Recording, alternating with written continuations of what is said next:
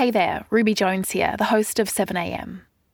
Welcome to the Weekend Read, a podcast where contributors to Schwartz Media's magazine The Monthly read their long form essays. Today on the show, contributing editor to The Monthly, Richard Cook, will be reading his piece from the latest edition. It's called Market of the Apes NFTs and Digital Art. In it, he explores how the art market has been transformed by NFTs and how artificial intelligence might transform the art itself. To hear more weekend reads, you can subscribe to the Weekend Read in Apple Podcasts, Spotify, or wherever you get your podcasts.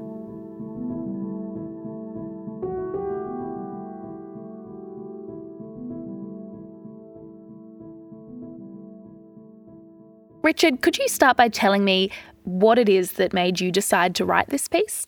Yeah, so it was seeing AI generated art on the internet.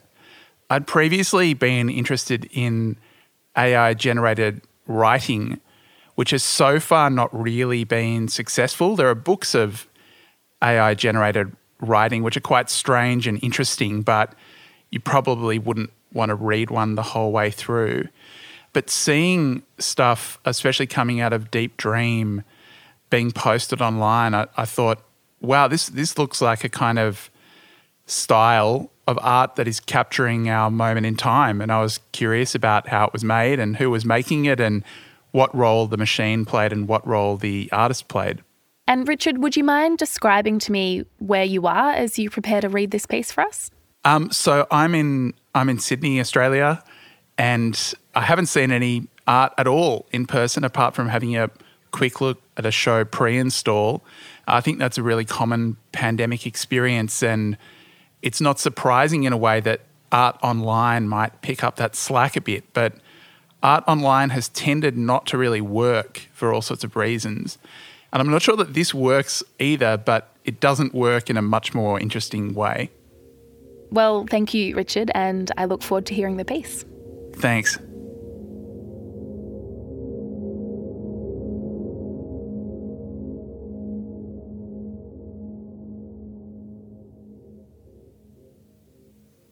Market of the Apes, NFTs and digital art. And it starts with a quote from the French novelist Huysmans and his book Against Nature. For the delight of his spirit and the joy of his eyes, he had desired a few suggestive creations that cast him into an unknown world, revealing to him the contours of new conjectures, agitating the nervous system by the violent deliriums, complicated nightmares, nonchalant or atrocious chimerae they induced. In April 1965, the Howard Wise Gallery in New York hosted one of its least successful shows. Called Computer Generated Pictures, its title was a compromise between the two men whose work was on show. They were scientists rather than artists, and they disagreed about whether the images they had created could be called art. Bela Julesz thought they were not art, and A. Michael Noll believed they might be but they did agree on one inevitability. It was, quote, the day when a computer can draw or paint almost any kind of picture in any one or combination of colours. Invitations to computer generated pictures were printed on coloured IBM punch cards. One went to a New York Times critic who later wrote that the wave of the future crashes significantly at Howard Wise Gallery, but it was low tide. Of the 25 works displayed, some of which might have been made on an etch a sketch, none sold.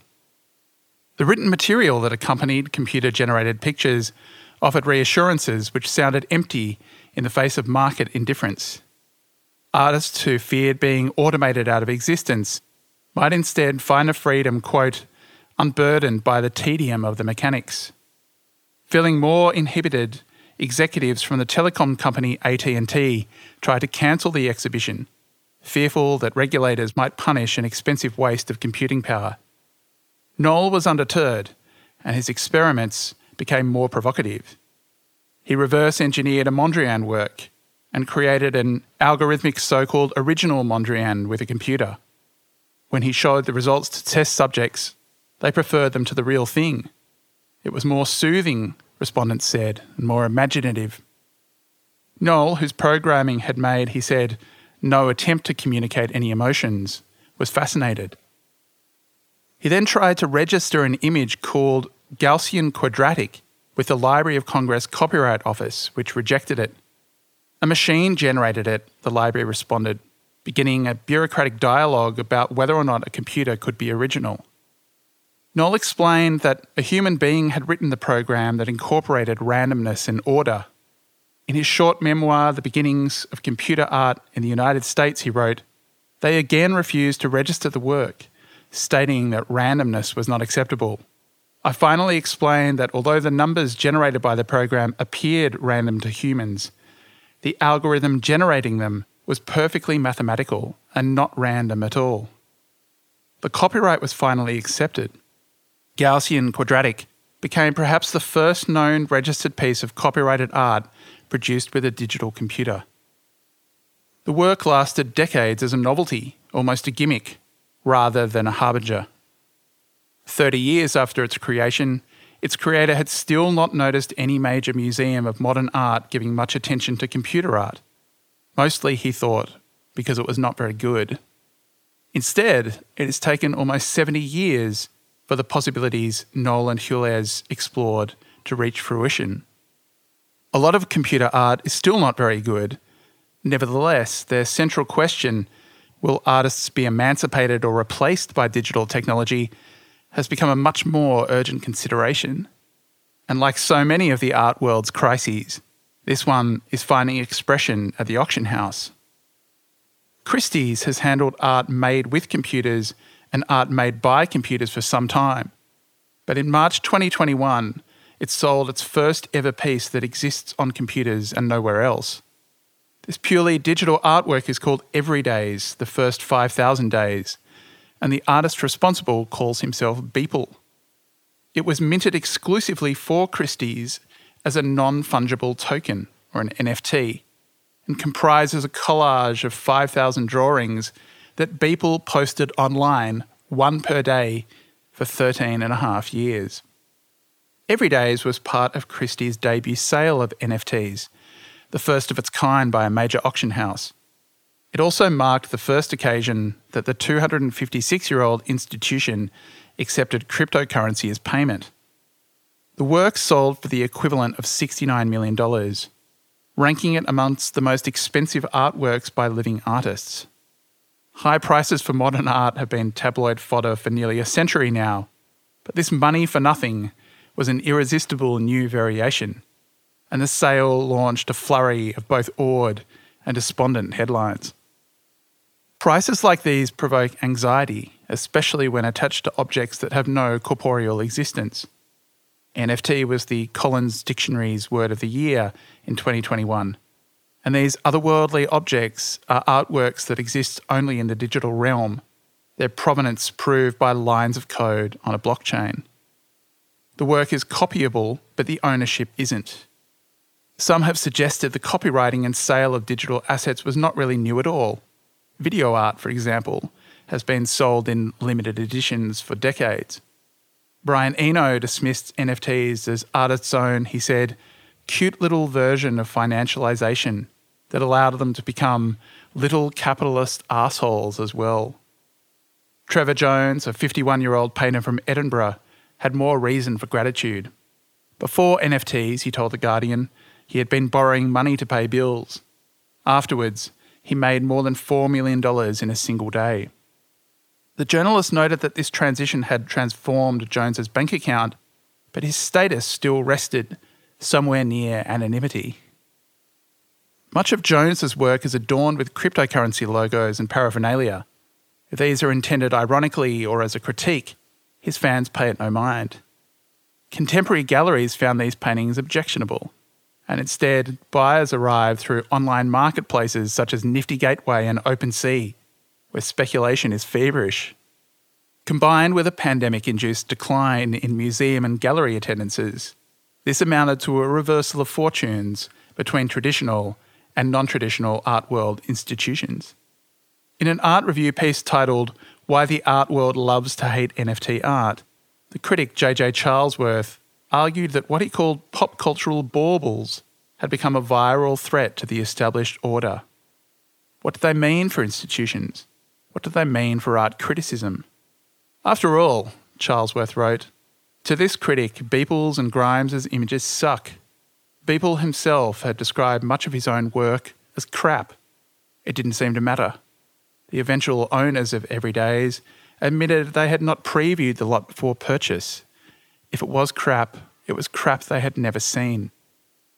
Some critics reached for their Marx, who wrote in capital that all nations characterised by the capitalist mode of production are periodically seized by fits of giddiness in which they try to accomplish the money making without the mediation of production process.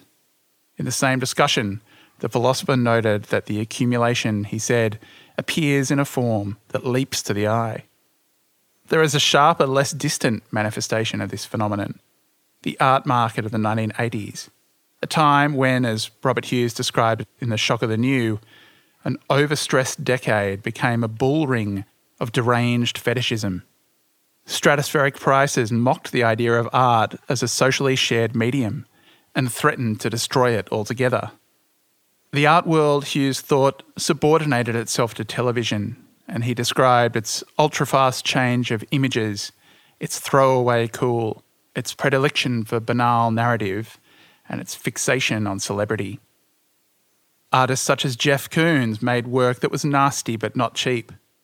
It flaunted its own ephemerality and ran open lines of communication with fashion and street style.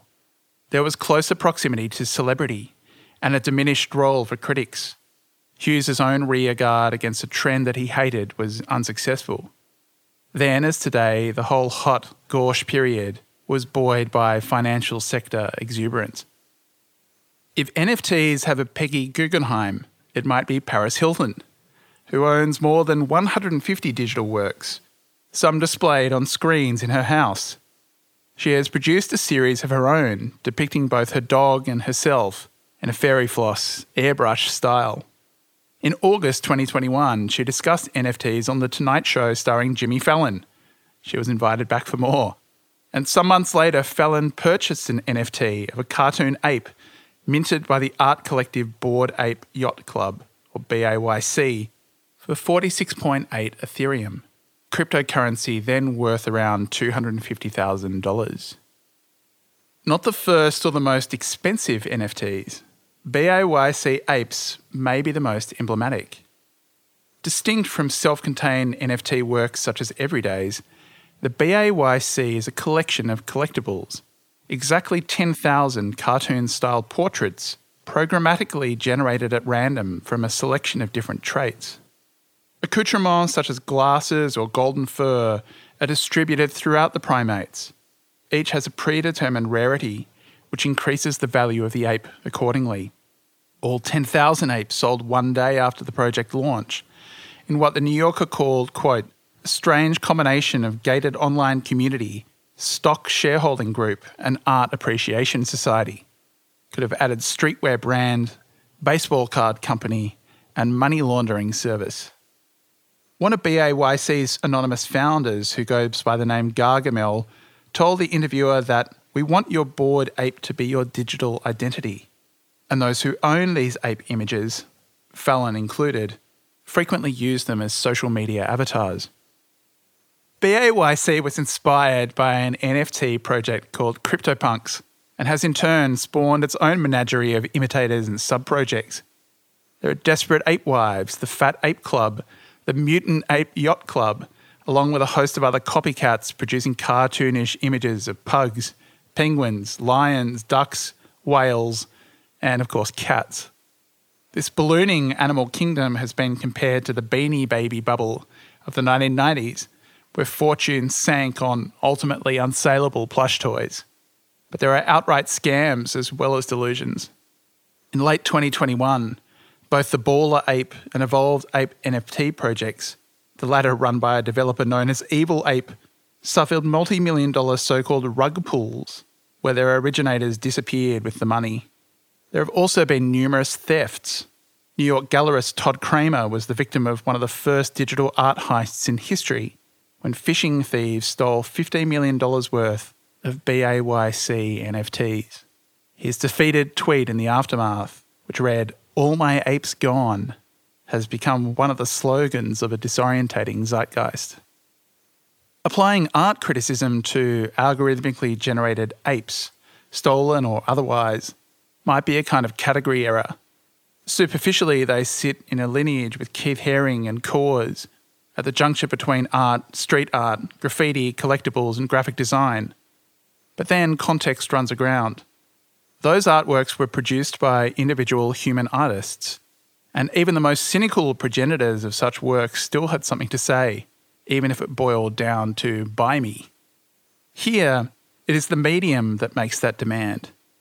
As with Noll's programming, there is no attempt to communicate any emotions, and any feeling a work might produce is an accident, a kind of emotional pareidolia. There is no connoisseurship, and no pretense that those buying the apes are part of a liberal humanist effort to preserve the human soul. Noah Davis, the Christie's specialist who has become an impresario and interpreter of digital art markets, believes that NFTs exist in opposition, designed, he says, against the existing art world as an art form that doesn't need a gallery. That suggests that the art lies both within and beyond its electronic superstructure. When more than one trillion copyright images are being created each year, individual works of art have a better chance of being rare than transcendent. The endpoint is a place where the market itself is the gallery, or even a new form of networked collaborative artwork. It's a phenomenon that seems related to other online communities that revel in deliberate financial irrationality. The Reddit forum Wall Street Bets, where users post so called loss porn of heavy trading deficits and urge each other into a commitment on doom stocks like GameStop is also an aesthetic collaboration. At their best, these created spaces continue the emphasis on waste and mispurposing found in so much performance art. Works bought and sold without the involvement of any real life artists deepen the long standing unease surrounding digital artworks and their artifice. Negative reviews of computer generated pictures called the show cold and soulless. Both human and algorithmically generated digital art still attract these pejoratives. What distinguishes Beeple's digital imagery from other non establishment art is the violent erasure of human values inherent in the pictures, Jason Farago wrote in the New York Times. He added that crypto fans were happy to see them go. That doesn't seem so distinguishing to me, futurism was a whole gospel of anti humanism, and Paul Virilio was so incensed by Stelarc's man becomes machine installations, he likened them to Nazism.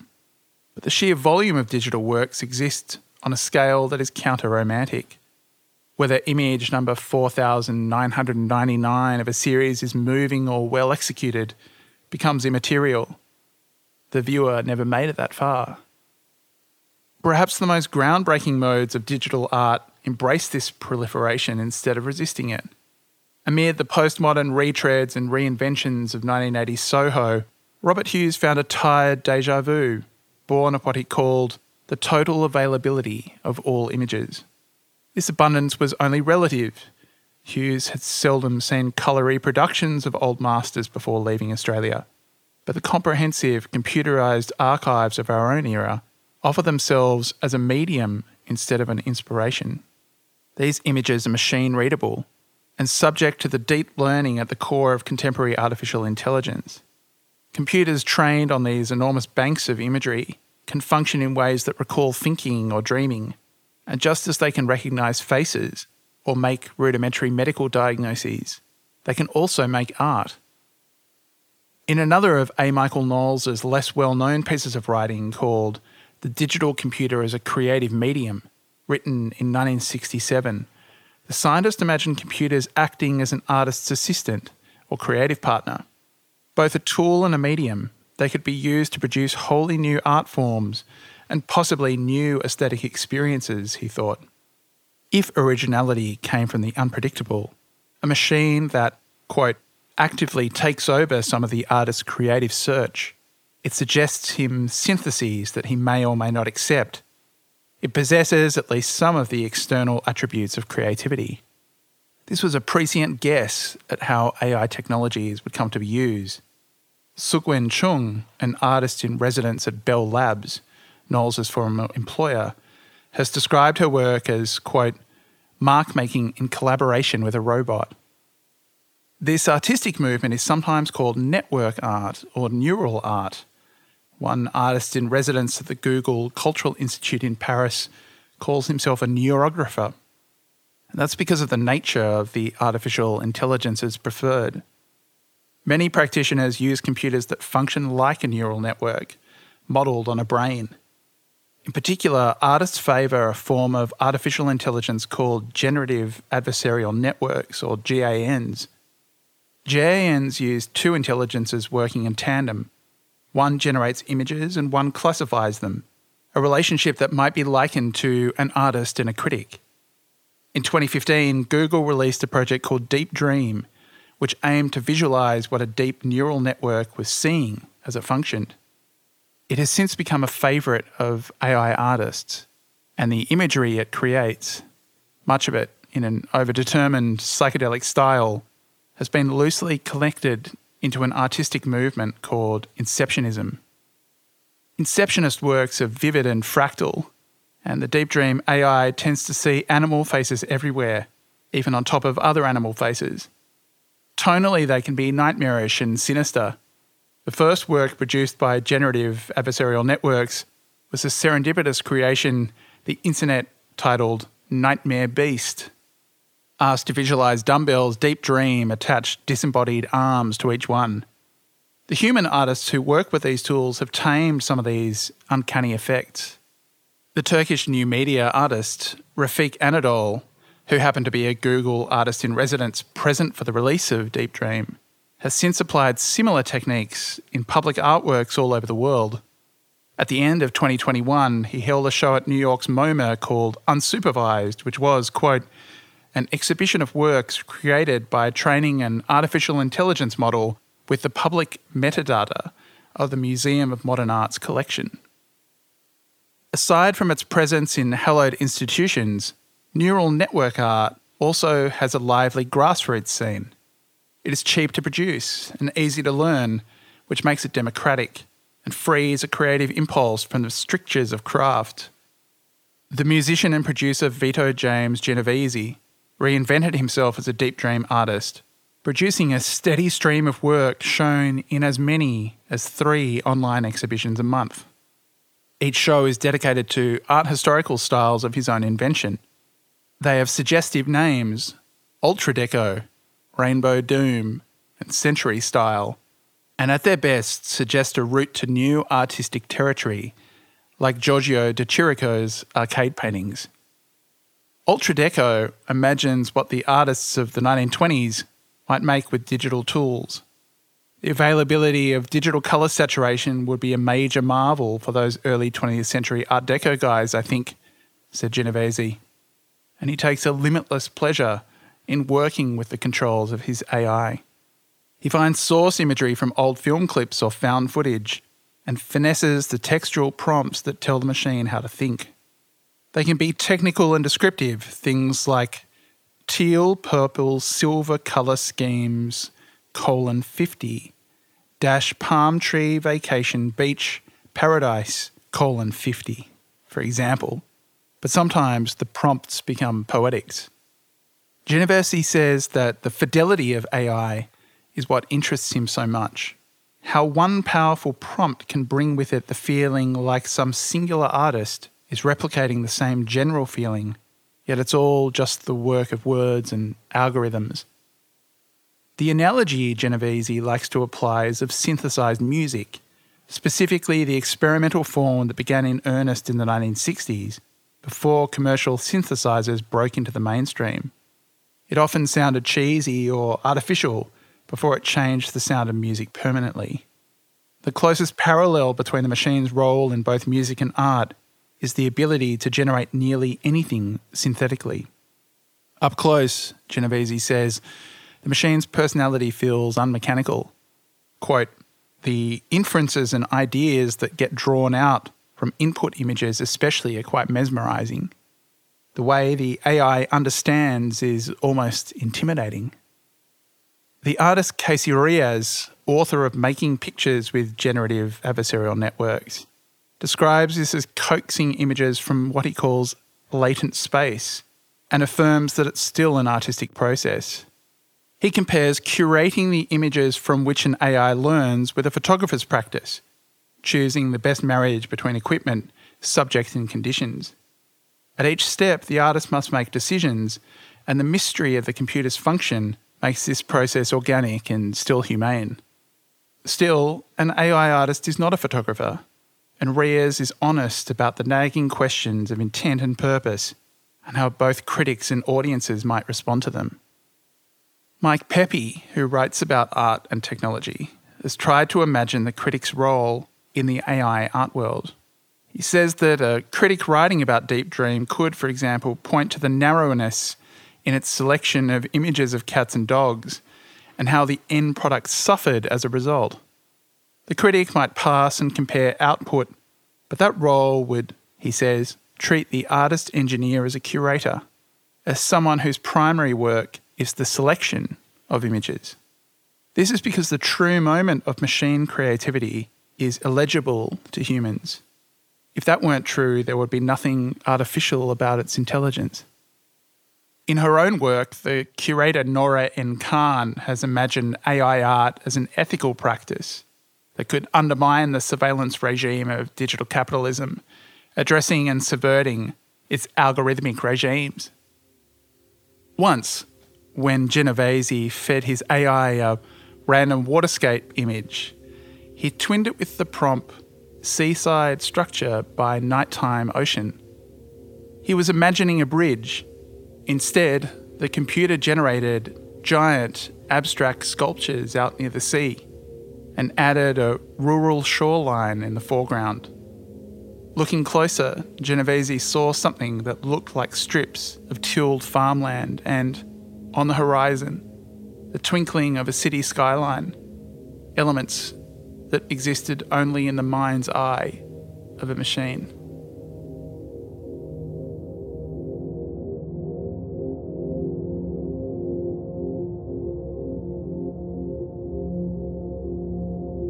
You can read Richard Cook's piece in the latest issue of the monthly.